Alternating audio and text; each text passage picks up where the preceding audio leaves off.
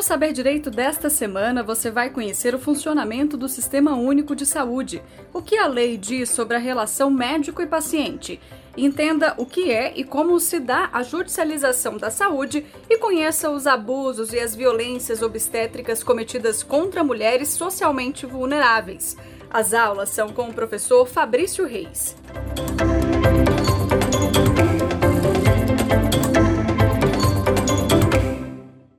Olá pessoal, sejam bem-vindos e bem-vindas à segunda aula.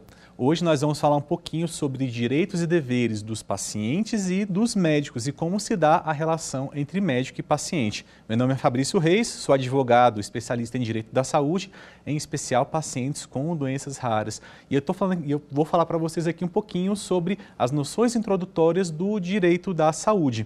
Né? Ah, na primeira aula nós falamos bastante sobre como que funciona o SUS, como que era antes, como que ele nasceu, como que ele funciona, como que ele é financiado e fiscalizado. Nós demos toda uma passada em todo esse funcionamento de todo esse, esse sistema complexo e amplo do SUS e também exploramos um pouquinho o conceito de saúde. Né? A saúde não é apenas não estar doente, é um conceito muito mais amplo que envolve vários aspectos da vida do ser enquanto indivíduo e também enquanto colocado em sociedade. Então, a proposta aqui é fazer uma introdução dos mais diversos temas e matérias afeitos ao direito da saúde para que você possa ter a condição de se empoderar e, a partir daqui, começar a ter o norte para poder aprofundar nas matérias que te interessem ou que sejam importantes para você. E partindo então aqui para a matéria de hoje, nós vamos falar sobre essa relação do médico e do paciente, como que se dá, como que funciona e como é que ficam as obrigações, direitos e deveres de cada um desses atores é, que compõem essa relação. Então vamos falar aqui primeiramente do, da, dos direitos do paciente. Uh, eu gosto de ver é, o direito do paciente de uma forma um pouco diferenciada. E a minha proposta aqui é trazer não apenas essa visão introdutória, mas trazer também uma forma de reflexão, uma forma de você entender o porquê das coisas, para que assim facilite para é, você entender como que se dá a relação e consiga ali é, identificar como os fenômenos, uh, as questões específicas, as questões dos direitos e também dos deveres do paciente, porque os pacientes também têm deveres, não é apenas direitos, viu? Então, eu posso é, falar aqui que os direitos do paciente eles se dividem em três eixos muito específicos e que se influenciam, né, se misturam entre si. E esses três eixos é o eixo da dignidade, o da comunicação e o da integridade. Então, o eixo da dignidade é, é, o eixo que diz respeito muito mais àquele primeiro contato do paciente, seja com uma entidade médica, seja com um profissional de saúde. Então é aquela forma do acolhimento, é como que se dá o manejo da dor desse paciente, como que se identifica os sintomas, como que se trata o paciente. Então é uma questão de avaliação do quadro clínico dos seus sintomas. Então vamos dizer que esse primeiro pilar é o pilar desse primeiro contato, como que esse paciente ele é introduzido e como que ele é acolhido. É muito importante quando a gente fala de questões de saúde principalmente essa questão do acolhimento, porque aquele paciente, muitas das vezes, ele está numa situação de vulnerabilidade, de fragilidade e de dor. Então, a forma como que se dá esse primeiro contato é muito importante. Então, esse acolhimento, esse manejo identificação adequada da dor do paciente, não deixá-lo em sofrimento, não deixá-lo em longas filas de espera. O paciente ele tem esse direito de ser rapidamente e também bem atendido, para que se tenha a identificação daquele daquela sua condição para que seja resolvido, principalmente questões que envolvam sofrimento, que envolvam dor, que envolvam sintomas que causam um desconforto é, e um, um, um sofrimento físico mesmo.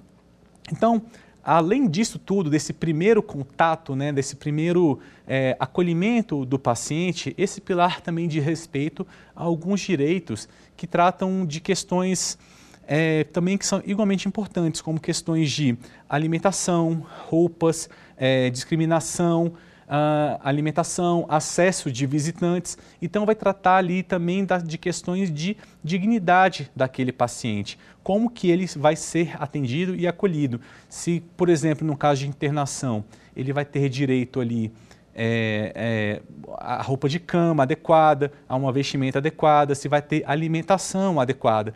Então, são vários fatores que vão influenciando para esse atendimento e esse acolhimento com dignidade. Os pacientes têm que ter sempre a sua integridade espiritual, física, moral respeitada e também a sua dignidade, né, enquanto é, dignidade da pessoa humana e a sua integridade também.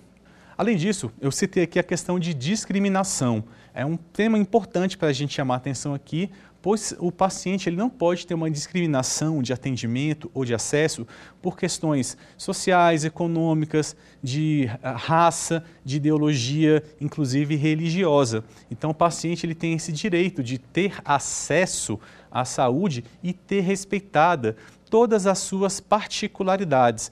Então, um paciente por exemplo, que procure o SUS, ele não pode ter um atendimento diferenciado de outro paciente, por exemplo, que é de uma classe econômica mais alta, que tem mais poder aquisitivo, que tem uma ideologia, que tem uma religião diferente. Todos eles têm que ser atendidos da mesma forma, de forma igualitária. Lembrando que os princípios né, doutrinários do SUS é justamente a equidade, que é tratar todos né, de acordo com as suas particularidades, todos de acordo com a sua necessidade, mas sem ter uma relação de discriminação ou de segregação. Então, esse primeiro contato, esse primeiro pilar, diz muito respeito a essa questão do acesso, do acolhimento e de um cuidado e de um prezar pela dignidade do paciente.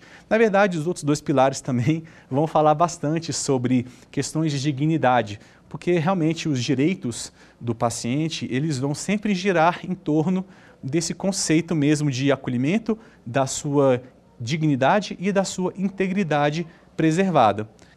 E já o segundo pilar é o pilar da comunicação, que é assim um dos mais importantes, porque a questão da comunicação clara e precisa para o paciente é assim um, um dos pontos que mais são levantados pelos especialistas na área e também um dos pontos que mais influenciam em questões, inclusive, de judicialização.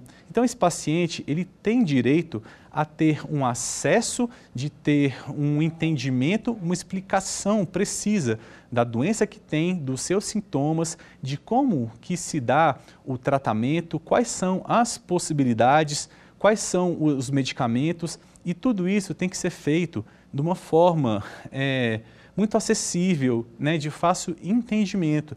Então a gente tem exemplos é, de casos que, inclusive, foram para a mídia, daquela médica que, na, em face de um paciente que era analfabeto, ela faz ali uma receita médica com adesivinhos coloridos para que ele possa fazer é, essa identificação né, de qual remédio tomar, de qual hora, não pela leitura, mas pela cor. Né?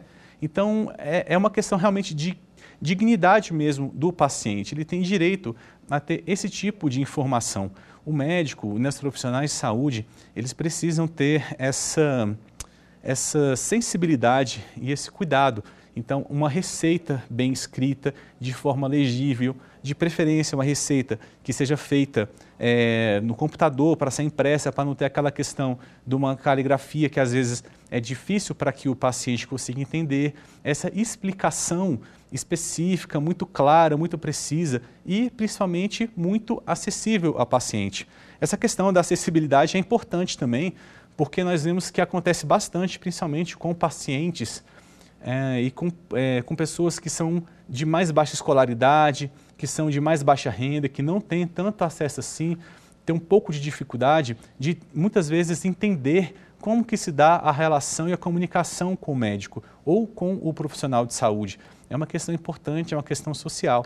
Eu bati várias vezes na tecla aqui de como que a saúde ela é um aspecto muito mais amplo e que envolve várias questões, né? Questões culturais, econômicas, sociais, regionais também.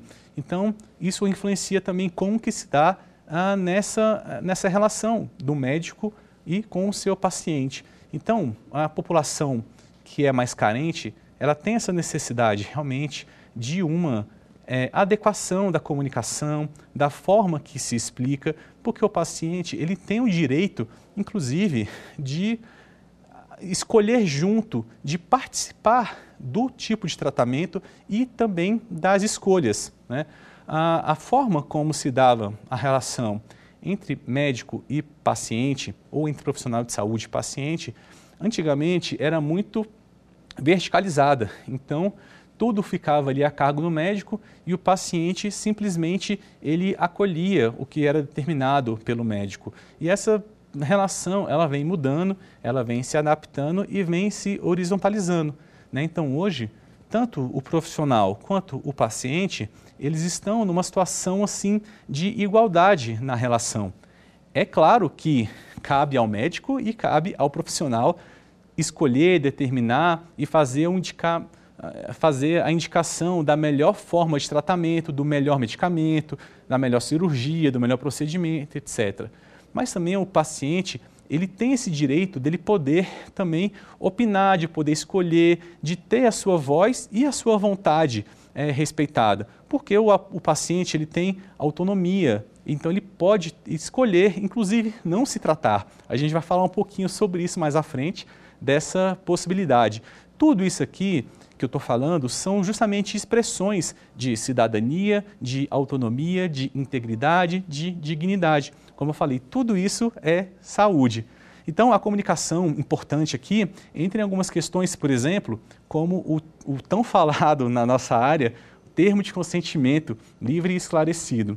Esse termo de consentimento é um dos documentos mais importantes dentro da área da saúde, dentro da área do direito médico também.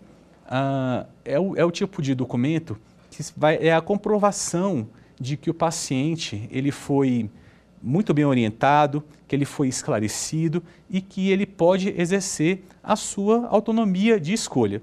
Então, esse é um documento, inclusive, de expressão de autonomia, mas ele realmente ele precisa que o paciente realmente tenha sido esclarecido, né? que ele realmente tenha tir se tirado todas as dúvidas, esclarecido todas as questões. Então, o paciente ele tem esse direito de ter acesso a todas as informações, porque, apesar da autonomia do médico de poder prescrever, de poder fazer a indicação dos tratamentos, ele precisa da anuência do, do paciente, ele não pode impor um tratamento ao paciente.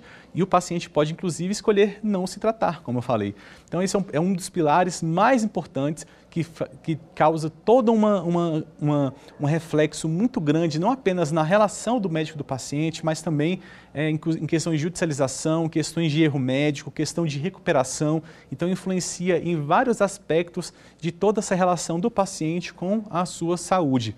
Lembrando, claro, que a relação entre o paciente e o profissional de saúde, ela baseia-se principalmente, assim, quase que basilar, no princípio da confiança, no princípio da boa-fé. E isso se constrói justamente com um diálogo aberto, acessível e um diálogo que esse paciente consiga né, ter realmente esse entendimento do que está acontecendo. Né? Muitas vezes, o, o, não apenas o paciente, mas a família, nesse momento de fragilidade, pode estar sendo levado por emoção, por um, por um desespero, às vezes por, pelo medo da morte. Então, essa comunicação clara, essa comunicação precisa, é uma forma, inclusive, de acalmar e de mostrar-lhe os horizontes e as possibilidades, principalmente as possibilidades de cura né, e de superação daquela, daquela situação. Então, a comunicação realmente é um grande diferencial. Então, nós vemos aqui que o paciente, os dois primeiros eixos, ele vai ser muito bem acolhido, ele tem esse direito de ser acolhido, de ter a sua dor entendida e manejada de uma forma adequada.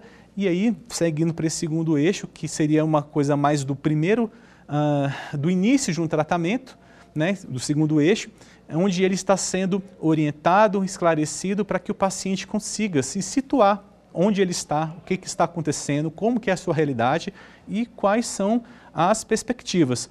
E o terceiro pilar, que é um pilar também muito importante, é o pilar da integridade. E aqui a gente está falando de integridade psíquica, moral, social, religiosa, etc. Todo tipo de é, integridade por uma questão de expressão da sua autonomia e da sua dignidade. Então, a questão desse pilar é muito uma questão é, de como que se dá o cuidado com o paciente quando se começa o tratamento. Então, cê, vocês podem perceber que cada pilar vai, vai sendo um concatenado no outro, que são ali os momentos em que o paciente se encontra dentro do tratamento. Acolhimento, primeiros contatos e esclarecimento, e depois o tratamento de fato, onde aqui entra é, um direito dele ter a sua integridade física, moral, social, religiosa, etc., protegida né, pelo hospital onde ele estiver, pelos, pelos profissionais de saúde que o estão atendendo. Então, que a gente entra em várias questões. Por exemplo, quando o paciente está desarcodado, quando ele está medicado, está grog, não está dentro da, uma, de uma normalidade das suas funções, das suas capacidades cognitivas. Então, ele tem direito a se ver preservado e protegido dentro daquele ambiente hospitalar, daquele ambiente clínico que ele se encontra. O paciente tem direito a esse cuidado né, de que, por mais que ele não esteja dentro de uma normalidade sua, ele estará protegido e, né, e, e assim, é, tendo acesso e, e garantindo a sua integridade. Temos também questões de protocolos clínicos, né, de, de, atendimento, de fomentação e de diminuição de riscos. Isso é um direito do paciente de ter acesso, de ter esses cuidados sempre aplicados. Chega a ser também uma, um dever né, do hospital e do médico. Eles vão se confundir muito ali entre si. A gente vai chegar um pouco, daqui a pouco na questão dos direitos e deveres dos profissionais e vocês vão ver como que eles se, se confundem entre si. Então, recapitulando, nós temos aqui então três pilares. O primeiro pilar né, ele traz essa questão do primeiro contato, de como que esse, esse, esse paciente ele vai ser ah, acolhido pelo médico, pelo profissional ou pela entidade, como que ele vai ter esse primeiro contato de esclarecimento e aí seguindo para o tratamento, como que ele vai ter a sua integridade é, preservada. Então o paciente ele vai ter uma série de direitos que na verdade são ah, formas de se resguardar os seus direitos né, enquanto pessoa, suas questões de integridade e de dignidade. Lembrando, claro, que a relação aqui entre o paciente e o profissional, com o médico ou com a entidade, ela se baseia muito em questões de, é, de da boa-fé e da confiança. Então, esses direitos aqui são formas e comportamentos e cuidados para se reforçar essa confiança, principalmente do paciente que está numa situação ali de vulnerabilidade, uma situação ali de, é, de fragilidade. E muito aqui é, se, se resume principalmente nessa questão também do exercício da autonomia do paciente, né, dele poder escolher quais são os caminhos e os rumos de se tomar na sua vida.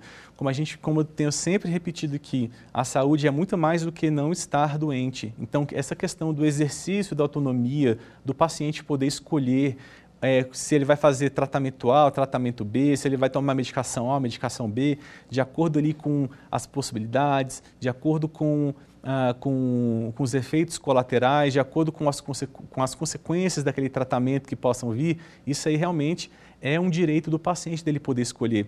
Um paciente ele pode é, escolher, por exemplo, um tratamento que seja mais demorado, mas que não tenha tantos efeitos colaterais assim né? Isso vai depender muito das questões pessoais, intrapessoais mesmo, do paciente, é, dos seus familiares, da sua ideologia, inclusive religiosa, que tem um, um impacto muito grande nessas questões de saúde. Falando aqui na integridade religiosa, então nós temos o exemplo dos testemunhos de Jeová que são pacientes que, por questões de uma ideologia religiosa, do seu entendimento, seu dogma, né, da sua convicção pessoal, né, não apenas religiosa, mas também pessoal, eles não aceitam tratamentos que envolvam uma transfusão de sangue. E eles têm esse direito de escolher, de determinar. É a, a autodeterminação, é o corpo deles, né? Qualquer paciente assim, ele sim é o senhor do seu corpo e pode se determinar para onde vai. Cabe ao médico, claro, orientar e esclarecer, né? Por isso que o pilar da comunicação, ele é tão importante, porque assim o paciente, é, quando essa comunicação é clara, quando essa comunicação é precisa, quando o profissional ele realmente fornece as informações necessárias para o paciente, ele vai conseguir o paciente ele vai conseguir realmente exercer o seu direito de autonomia. Não à toa que muitas uh, questões que são judicializadas, uh, elas tratam justamente de uma falha do dever de comunicação, que o paciente ele não teve aquela condição, uma condição necessária de entendimento e de esclarecimento para tomar a melhor decisão, para tomar o melhor cuidado e até mesmo influenciando em, em questões é, pós-procedimento, pós-operatório, que às vezes não fica claro como que se dá o, o, o pós-operatório, os cuidados. Então, a questão da comunicação, quando se trata dessa relação, é muito importante, é um dos mais importantes, porque faz toda a diferença. Não, não vai adiantar o paciente ele ser muito bem acolhido é, é, pelos profissionais, pela entidade hospitalar, e quando chegar para o tratamento, simplesmente lhe ser imposto o que deve ser feito, sem lhe dar as opções, sem lhe dar a possibilidade de escolher e de determinar sobre o seu próprio corpo. Além disso tudo, o paciente ele tem direito também a um auxílio, a uma ajuda, a um conforto psicológico, social e até mesmo religioso.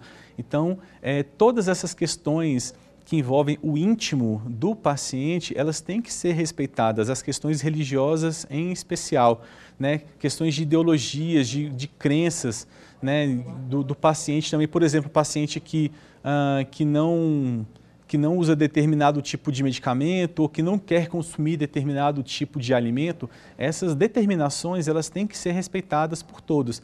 E ressaltando aqui, eu falei bastante sobre médico, mas é, a, aqui se trata de uma relação entre paciente e profissional de saúde. Eu uso médico aqui só para por uma questão de, de facilitar o entendimento e como que ah, é, são questões mais comuns na judicialização, né, em processos judiciais, são com relações a médico e hospital, clínica, entidades médicas. Então aqui eu uso às vezes a palavra médico só por uma questão mesmo de facilitar o entendimento. Mas tudo que eu estou falando aqui dos três pilares, ele se aplica a qualquer profissional de saúde, de qualquer categoria. Infelizmente, não dá para a gente trazer aqui as particularidades de todas as categorias, porque são numerosas, e aí nós não teríamos aqui o tempo para poder explorar né, de, de uma forma adequada todas essas nuances. Bom, eu falei bastante aqui sobre essa possibilidade do paciente ele dentro da sua autonomia, escolher não se tratar. E isso é um fenômeno que existe, que é bastante comum, inclusive tem legislação, tem previsão legal que fala sobre isso. E eu estou falando aqui do Instituto e do fenômeno chamado recusa terapêutica. Inclusive, esse é um fenômeno que ele está regulado por uma resolução do CFM e que ele traz aqui como que se dá essas questões, como que se dá essas particularidades. E eu vou ler para vocês aqui um, um, algumas informações dessa resolução. Então, trata-se da resolução 2232 de 2019 do CFM. E ela diz no seu artigo 1 e especifica e esclarece muito bem o que, que é a recusa terapêutica. A recusa terapêutica é, nos termos da legislação vigente e na forma dessa resolução, um direito do paciente a ser respeitado pelo médico, desde que esse o informe dos riscos e das consequências previstas na sua decisão. Então aqui a gente já vê os dois pilares que eu falei, né? a questão da, do, do, seu direito do paciente, da sua autodeterminação e o seu direito de poder exercer essa autonomia baseado, se fundado numa boa comunicação, numa comunicação clara, no esclarecimento do profissional com esse paciente, para que ele possa ter o empoderamento e a, a possibilidade, a condição de tomar uma decisão é, a, que é considerada mais acertada né, para a sua realidade e para as suas convicções. Essa questão de uma recusa terapêutica, de um paciente não querer é, se tratar, é, são questões que muitas vezes são consideradas como tabus, em especial na nossa cultura, nossa cultura latina, brasileira, em que nós não pensamos tanto assim na terminalidade da vida, nós não pensamos tanto assim na morte, são temas que são tabus e não são tão abertamente tratados. Então, muitas vezes, né, essa concepção de um paciente recusar um tratamento pode causar um pouco de estranheza, mas nós temos que pensar na, na, nessas concepções, primeiro, da, da autonomia do paciente e também da sua dignidade. Né? É, o paciente ele, ele pode querer ter um, um, fim de vida digno, em que ele pode estar aproveitando com a família, vivendo os seus sonhos, fazendo né, o que quer que a sua, os seus desejos e as suas vontades determinem, ao invés de ficar, por exemplo, internado, é, com um tratamento muitas vezes doloroso, que causa alguns danos à saúde que causam sofrimento também.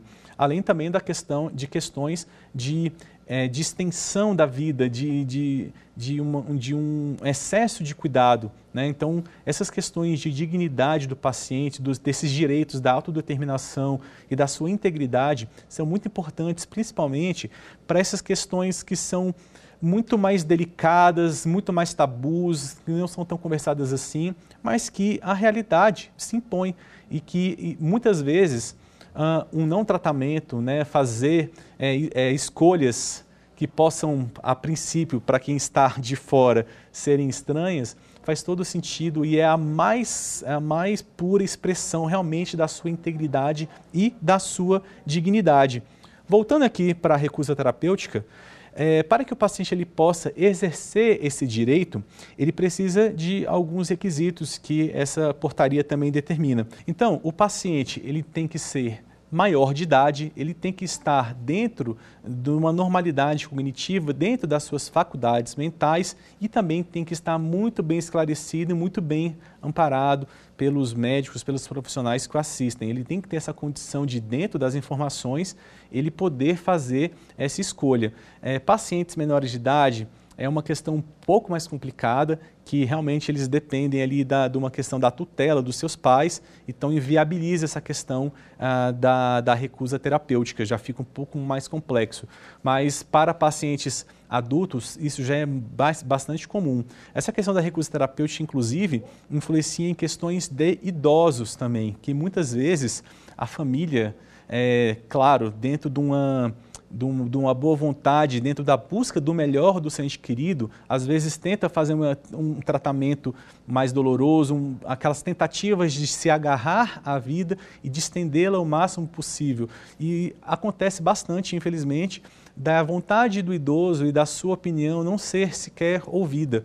E ele, os idosos, eles também têm esse direito, né? eles têm o seu direito de dignidade e de autodeterminação. Então a recusa terapêutica é uma, é uma questão bastante comum quando se trata dessas, de, é, de populações, de grupos de pacientes mais vulneráveis, como idosos, alguns pacientes com algumas doenças degenerativas e doenças crônicas e raras também. Ah, questões, por exemplo, de se omitir de um paciente isso também acontece bastante com o idoso. De não falar para o paciente de um prognóstico, de um diagnóstico, isso aí são, são práticas que, apesar da boa vontade, ferem os direitos do paciente, que tem direito a ter acesso a toda e qualquer informação. Às vezes, no intuito ah, de se proteger, o paciente acaba se causando muito mais dano do que benefícios, né? Os danos, inclusive, do ponto de vista espiritual, do ponto de vista moral e de integridade desse paciente. Então, tudo que eu tenho falado aqui, não sei se vocês já perceberam, mas tudo isso se enquadra justamente nesse conceito amplo de saúde, né? essa questão da saúde como um aspecto muito mais amplo e não apenas a ausência de doença.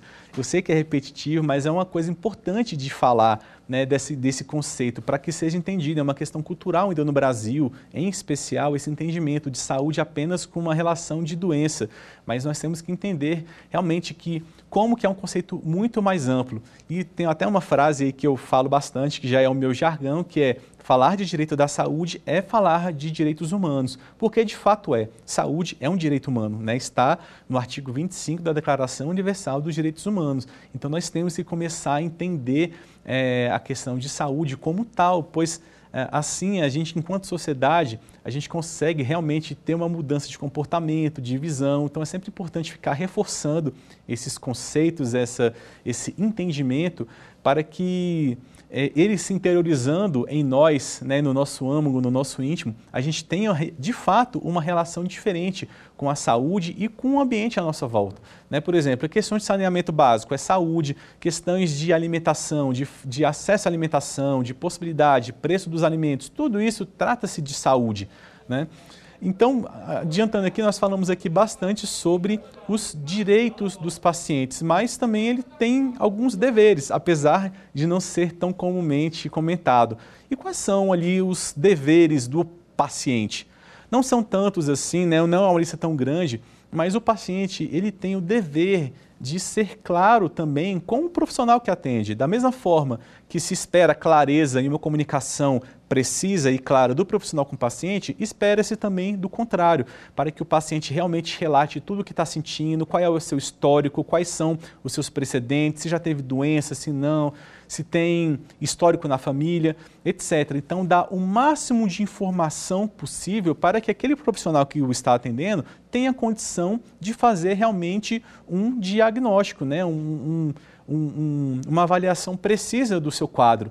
Da mesma forma, o paciente ele tem o dever de seguir certinho todas as recomendações médicas. Né? Então, por exemplo, num caso de uma cirurgia que se tem toda uma, uma série de indicações uh, de como se cuidar, dos procedimentos de, de, de cicatrização, de resguardo, de, de cuidado, de é, descanso, etc. Caso o paciente ele não siga as orientações dadas pelo, pelo profissional, não vai poder reclamar, inclusive judicialmente depois, caso aconteça uma intercorrência, porque ele não teve, não cumpriu esse dever de realmente seguir as orientações dadas pelo profissional para, para aquele procedimento. Claro que o paciente ele tem o direito de opinar e de é, escolher junto com o profissional qual que é o tratamento a ser seguido. Mas uma vez que é feita essa determinação, aí o paciente ele tem o, o dever de seguir as prescrições. Afinal, é o médico, é o profissional que tem a capacidade técnica, que tem os conhecimentos para fazer a determinação de orientar de como que é o melhor caminho para aquele procedimento específico.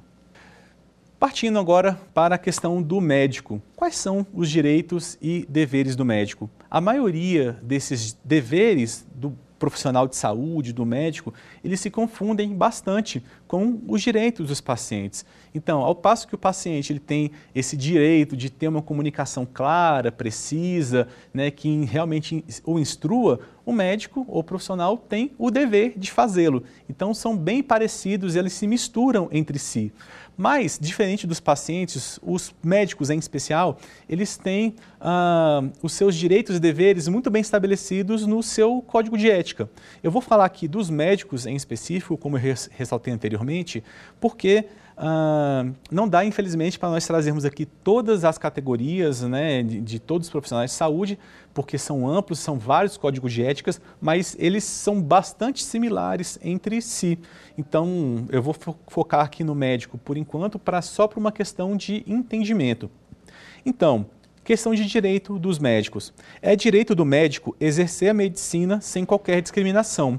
O que isso quer dizer? Que o médico, inclusive um médico deficiente, é um médico que, que tenha alguma doença, que tenha alguma doença rara, alguma condição específica, ele possa exercer a sua medicina. Claro, desde que essa sua condição pessoal não influencie diretamente na atuação médica. Né? Então, você não pode, é, um cirurgião, por exemplo, que tem Parkinson, para fazer uma cirurgia, já é um impedimento, até por uma questão da própria segurança do paciente também. Então, por mais que o médico tenha uma deficiência ou uma doença, desde é, que não influencie ali no bem no bem exercer da sua profissão, ele tem direito a, a poder exercê-la com liberdade. É direito do médico indicar o procedimento adequado ao paciente. Então, nós já falamos um pouquinho aqui sobre isso quando estamos falando do, dos direitos do paciente.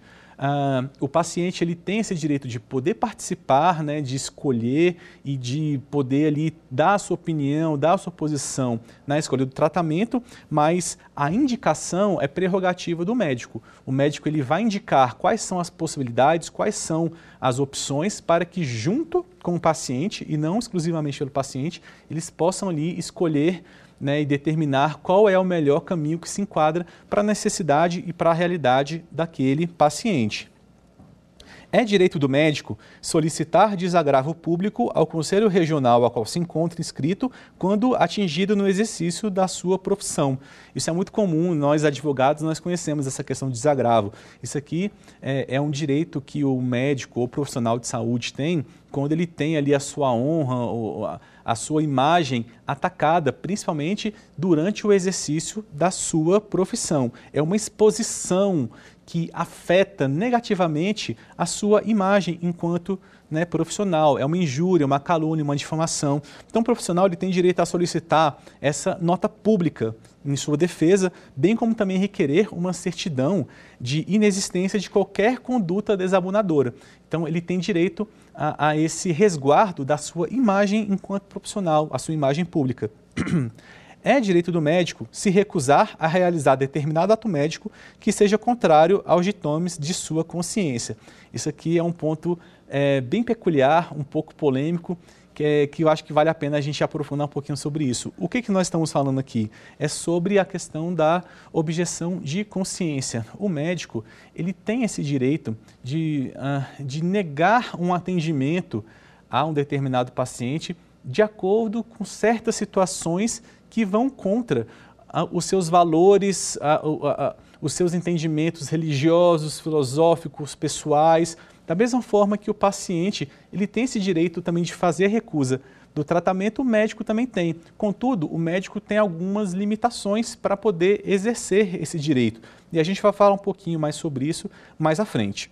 Então, eu citei para vocês aqui alguns direitos do, dos médicos e vocês percebem como que eles se entrelaçam e se relacionam diretamente com a, a relação do direito dos pacientes, mas também os médicos, eles têm os seus deveres também, que são os mais importantes e que também vão influenciar profundamente na sua relação com o paciente e também influenciar diretamente nos deveres e nos direitos dos pacientes também. Então, nós já tivemos aqui a lista dos direitos e agora os deveres do médico. Então, Uh, eu também listei alguns deveres aqui que são os mais importantes, os mais dignos de nota. É dever do médico não causar dano ao paciente, seja por uma ação ou omissão caracterizável como imprudência, imperícia ou negligência. Nós estamos falando aqui da questão do erro médico. Nós iremos tratar um pouquinho com mais detalhes sobre erro médico adiante, mas já, é, mas já destaco que o erro médico e comunicação são é, os dois principais fatores que influenciam na judicialização da medicina. Então a gente vai entrar um pouquinho mais em detalhes sobre isso logo mais à frente. É dever do médico assumir a responsabilidade sobre o procedimento médico que tem indicado ou participado, apenas devendo atribuir insucesso a terceiros ou a circunstâncias ocasionais quando possível comprovar. Isso significa dizer que em uma, uma, intervenção cirúrgica mais simples, por exemplo, qual haja a participação de um cirurgião, de um anestesista, de técnico de enfermagem, enfermeiro, cada profissional irá responder pelos seus atos isoladamente. Então, uh, o médico ele tem é, é, esse, esse dever de responder pelos seus atos e não pode terceirizar a culpa, falar que algo aconteceu porque é, é, foi culpa de terceiro, omissão de terceiro. Ele tem que assumir dentro da, da responsabilidade dos seus atos e do que ele fez. É dever do médico sempre cumprir com a escala de plantões, não devendo abandonar seu posto sem a presença de um substituto, mas ao contrário, devendo permanecer no plantão e prestar assistência a seus pacientes internados ou em estado grave. Isso aqui é, uma, é um dever muito importante, a questão é, da troca de plantões. Um médico ele não pode sair a, do plantão caso o substituto não tenha chegado. Isso acontece também muito comumente nas outras categorias, né? enfermagem, técnico de enfermagem. Eles têm essa obrigação é, ética de permanecer no plantão até que chegue um substituto para poder, na, já no termo mais técnico, rendê-lo para o próximo plantão. Por que isso? Porque o paciente, eu já falei para vocês aqui, ele tem direito à garantia da sua integridade e da sua segurança. Então, um médico ou um, um enfermeiro, técnico de enfermagem, que sai do plantão sem ter um substituto para estar tá ali é, tomando conta e e se assumindo a partir daquele momento, coloca em risco o paciente, porque não teria ali, a princípio, um responsável técnico, um, um responsável ou um profissional para atendê-lo no caso de, uma, de um agravamento, de uma intercorrência. Então, é muito, isso aqui é muito uma questão de um resguardo mesmo da integridade do paciente. É dever do médico sempre receitar, atestar ou emitir laudos de maneira legível, identificando-se adequadamente e jamais assinando qualquer documento em branco. Então, o médico ele tem o dever de emitir receita e de emitir laudo, principalmente dos pacientes em que ele já atende. Isso é um dever do médico e é um direito do paciente. Né? O paciente ele tem direito ao acesso às informações sobre o seu estado, isso é, seja por receita ou por laudo médico. Então, essa questão do jamais assinar qualquer documento em branco é justamente para se evitar né, a produção de documentos falsos, produção de, de é, atestado falso, laudo falso, fraudes, etc. Temos que levar em conta que documentos produzidos por médicos, principalmente quando tem assinatura e o carimbo, são, são documentos que eles possuem fé pública. Então tem que se tomar muito cuidado no seu preenchimento, na forma como ele é produzido e na forma como ele é usado. Então é um dever do médico ter todo esse cuidado. E novamente ressaltando, é um direito do paciente ter acesso tanto à receita quanto ao laudo. É claro que um profissional, um médico que tem o primeiro contato com o paciente, ele pode pedir um, um, um tempo maior para poder se inteirar da situação, para poder conhecer mais o paciente, para poder realizar, por exemplo, a expedição de um laudo. Mas ele não pode se recusar. E caso isso aconteça, o paciente pode procurar o CRM local para fazer uma, uma reclamação, uma denúncia. É dever do médico esclarecer seu paciente, bem como obter seu posterior consentimento, salvo em casos de risco iminente de morte, onde a prioridade será estabilizar o quadro e tentar salvar a vida do paciente.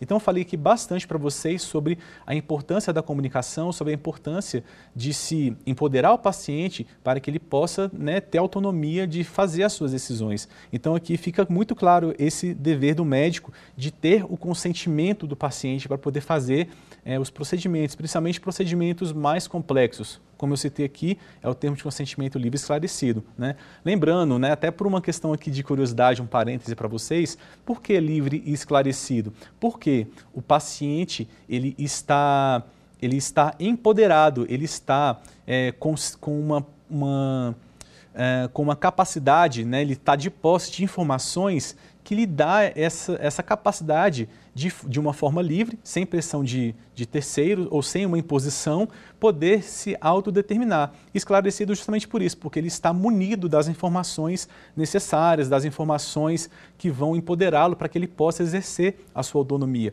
Ao contrário, por exemplo, de um termo de consentimento informado. Né? O, o termo simplesmente informado não tem a mesma abrangência, não tem a mesma complexidade né, de uma decisão livre e esclarecida. Então, só um parênteses aqui pra, de curiosidade para vocês. E, por fim, é dever do médico sempre denunciar práticas de tortura ou procedimentos que não sejam condizentes com a dignidade humana, sob pena de ser visto como conivente e, consequentemente, ser responsabilizado.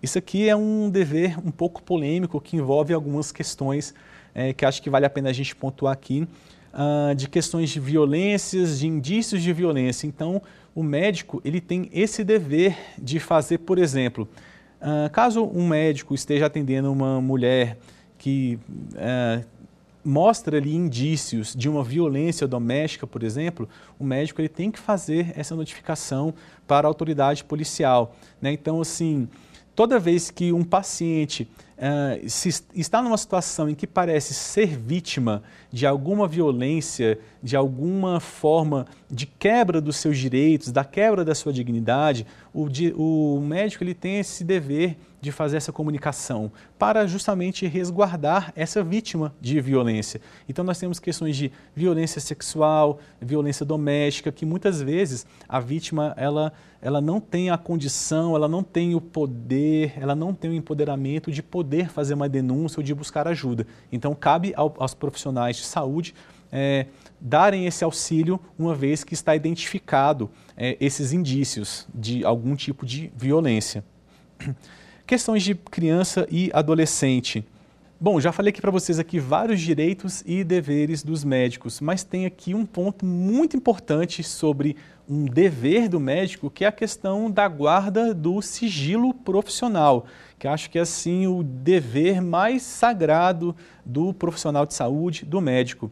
É, nós vamos sempre falar que a relação entre o médico e o paciente, né, além dessa, uh, dessa relação de boa-fé, de confiança, tem uma natureza quase sacerdotal, porque o, o paciente muitas vezes ele ele se abre com aquele profissional, ele conta particularidades, detalhes da sua vida, da sua intimidade que às vezes nem os familiares sabem. Então essa questão do sigilo é uma questão muito importante, uma das mais importantes, tanto dos deveres do médico quanto na relação do, do, desse profissional com o paciente. É claro que o sigilo ele é inquebrável, exceto algumas poucas situações que a lei traz. Mas no caso de um, de um profissional que quebre o sigilo de uma forma uh, indevida, ele irá responder, inclusive, ele poderá responder tanto na, no seu conselho, né, uma, uma responsabilidade ética, como também com responsabilidades civis e até mesmo penais, dependendo de como que se der essa quebra desse sigilo. Ah, quando se trata de crianças e de adolescentes, é uma questão um pouco mais delicada, né, porque ah, nós temos que entender aqui que não necessariamente o sigilo deve ser quebrado para aqueles pais. Então a gente tem aqui umas situações muito peculiares quando envolvem ah, crianças e adolescentes que os médicos eles realmente eles precisam estar empoderados, precisam estar atentos para isso. Não é porque um paciente é adolescente que ele não vai ter ali ah, os seus direitos, não terá os seus direitos resguardados. Então, quando a gente trata aqui de questões de crianças e de adolescentes, ah, o, o médico ou profissional de saúde ele deve guardar esse sigilo desde que o esse profissional entenda que aquele paciente ele tenha um discernimento ou entendimento da situação e que não esteja em uma situação de violência. Então, é, por exemplo, uma adolescente que procura um ginecologista para fazer uh, um tratamento periódico mesmo e, e o médico percebe-se ali que aquela, que aquela paciente já tem uma vida sexual ativa por exemplo, não necessariamente que esse médico ele terá que abrir o sigilo dessa paciente para os pais dela. Caso ele identifique que essa paciente ela já tem, essa adolescente, ela já tem entendimento, ela já tem uma determinação, ela sai do que está acontecendo e não esteja numa situação, por exemplo, de violência ou algo do tipo. Pois uma, uma, uma quebra desse sigilo pode ser, inclusive, prejudicial para essa paciente, porque ela perderá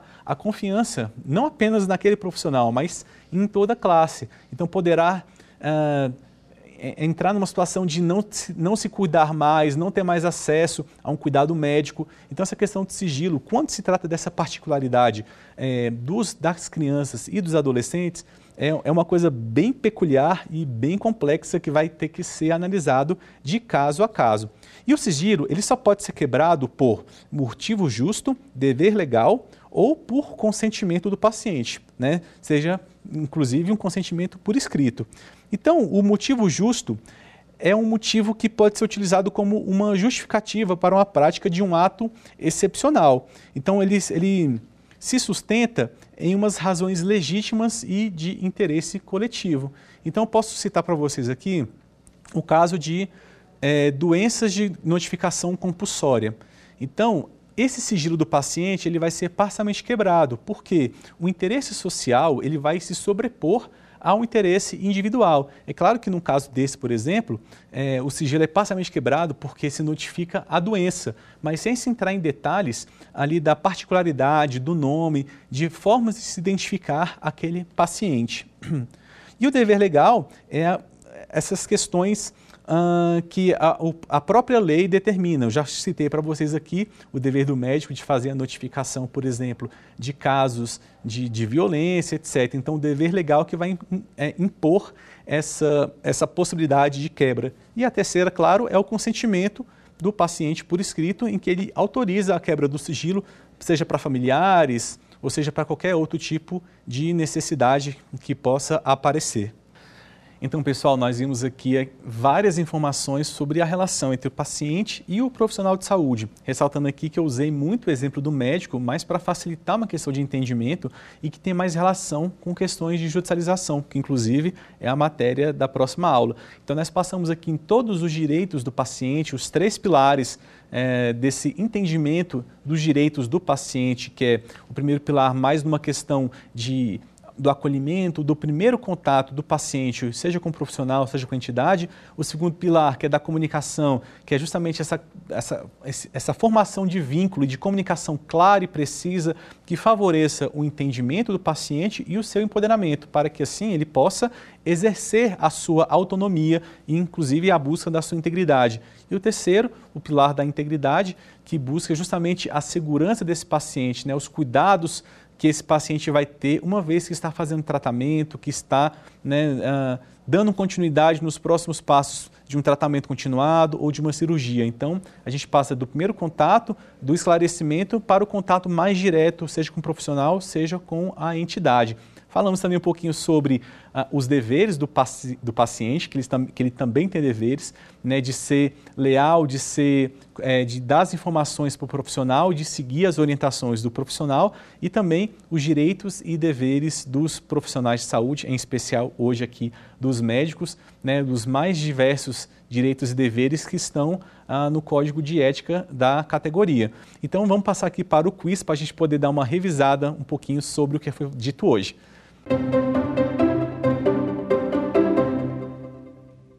Bom, primeira questão: qual das opções não corresponde a um direito dos pacientes? Ter acesso à íntegra do seu prontuário, determinar unilateralmente o método de tratamento, ter acesso a acompanhante ou opinar sobre o método de tratamento.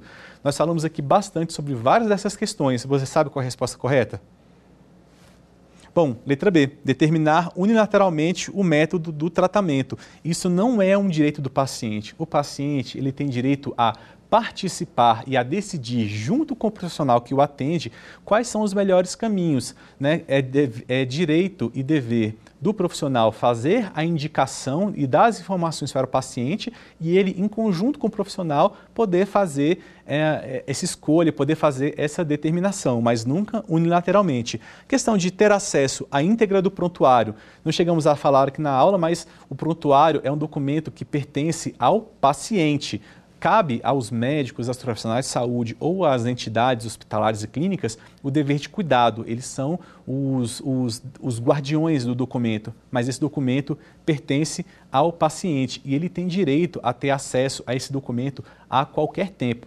Né? É, ele pode ter Uh, inclusive é, pedir cópia a qualquer momento para poder levar para outro profissional, para poder pedir uma segunda opinião ou simplesmente para ter o seu, o seu registro em casa. Inclusive, quando o paciente pede o acesso ao prontuário médico, sequer precisa dar uma justificativa, basta só pedir e é direito dele a ter esse acesso. Questões de ter acesso a acompanhante é um direito do paciente, sim, o paciente ele pode ter e deve ter direito a acompanhante, em especial, por exemplo, o paciente pós-operatório, uma parturiente, a questão da, da, da, presença de um acompanhante é muito importante para, para poder auxiliá-lo nas suas necessidades mais básicas, porque nem sempre tem um profissional ali podendo né, dar, dar, atenção para esse paciente. E opinar sobre o método de tratamento. Como eu falei, né, o paciente ele tem direito e de poder participar na escolha. Afinal, é uma questão da expressão da sua cidadania, da sua dignidade, da sua integridade. Então, o paciente tem esse direito de poder participar, opinar e, em, em conjunto, né, em, em, parceria com o profissional que o atende, poder determinar e fazer as, as escolhas. Vamos para a segunda questão? Sobre a objeção de consciência do médico, se sobrepõe a qualquer situação, somente poderá ser arguída sob a justificativa técnica, somente poderá ser arguída caso possa ser substituído por outro profissional ou depende da concordância do paciente. Essa aqui já é um pouco mais capciosa, mas a gente falou bastante sobre isso. Você sabe a resposta? Bom, letra C. Somente poderá ser arguída caso possa ser substituído por outro profissional. Então, o profissional médico, em especial, caso ele, ele exerça esse direito que ele tem de objeção de consciência. Vamos dar aqui um exemplo, a prática, por exemplo, de uma situação de aborto. Esse médico, por questões religiosas, ele não queira fazer esse tipo de procedimento ele só pode exercer esse direito caso ele possa ser substituído por outro profissional para que possa fazer aquele procedimento, em especial quando se tratar de, de uma questão de emergência ou de urgência. Então, uh, por mais que o médico, por suas convicções, não queira ou, ou opte por não fazer tal procedimento em urgência ou emergência, se não tiver algum profissional que possa fazer no lugar, no, né, substituindo, ele não poderá exercer esse direito, porque o direito do paciente, né, da, da sua segurança, da sua integridade, irá se sobrepor. Bom, se sobrepõe a qualquer situação, como eu acabei de falar, não se sobrepõe, na, na verdade, aqui o direito do paciente irá sobrepor, principalmente a questão da sua é, integridade e da sua dignidade. Somente poderá ser arguída sob justificativa técnica? Também não, porque a justificativa ela é justamente de foro íntimo, né? é uma questão pessoal de valores, de entendimentos e de crenças do médico, e não necessariamente uma questão técnica. E depende da concordância do paciente, também não é o caso, é um direito, é um direito do, do médico. Então, a concordância do paciente independe nesse caso. Então, pessoal, nós falamos aqui bastante sobre muitas coisas, vamos finalizando essa aula por hoje e na próxima aula nós vamos falar um pouquinho sobre erro médico e atrogenia e entrar em um tema que é muito polêmico, mas que eu gosto muito de falar, que é sobre a judicialização. Esse é um tema que dá muito pano para manga. Eu gostaria aqui de trazer para vocês uma visão diferenciada e tentar desconstruir alguns argumentos que, que são um, um senso comum dessa matéria e tentar mostrar para vocês uma visão diferenciada sobre essa matéria. A proposta aqui, como eu sempre falo, é trazer para vocês uma introdução e uma possibilidade de reflexão, para que a partir daqui você consiga tirar suas próprias conclusões, consiga dar os seus próprios passos. Então, na próxima aula, a gente vai refletir sobre muita coisa interessante sobre muita polêmica. Até a próxima! Dar alguma sugestão de tema para os cursos do Saber Direito? Então mande um e-mail para a gente, saberdireito.stf.jus.br ou entre em contato pelo WhatsApp. O número é esse que aparece na sua tela. Você também pode estudar pela internet. Acesse nosso site tvjustiça.jus.br ou pode rever as aulas no canal do YouTube TV Justiça Oficial.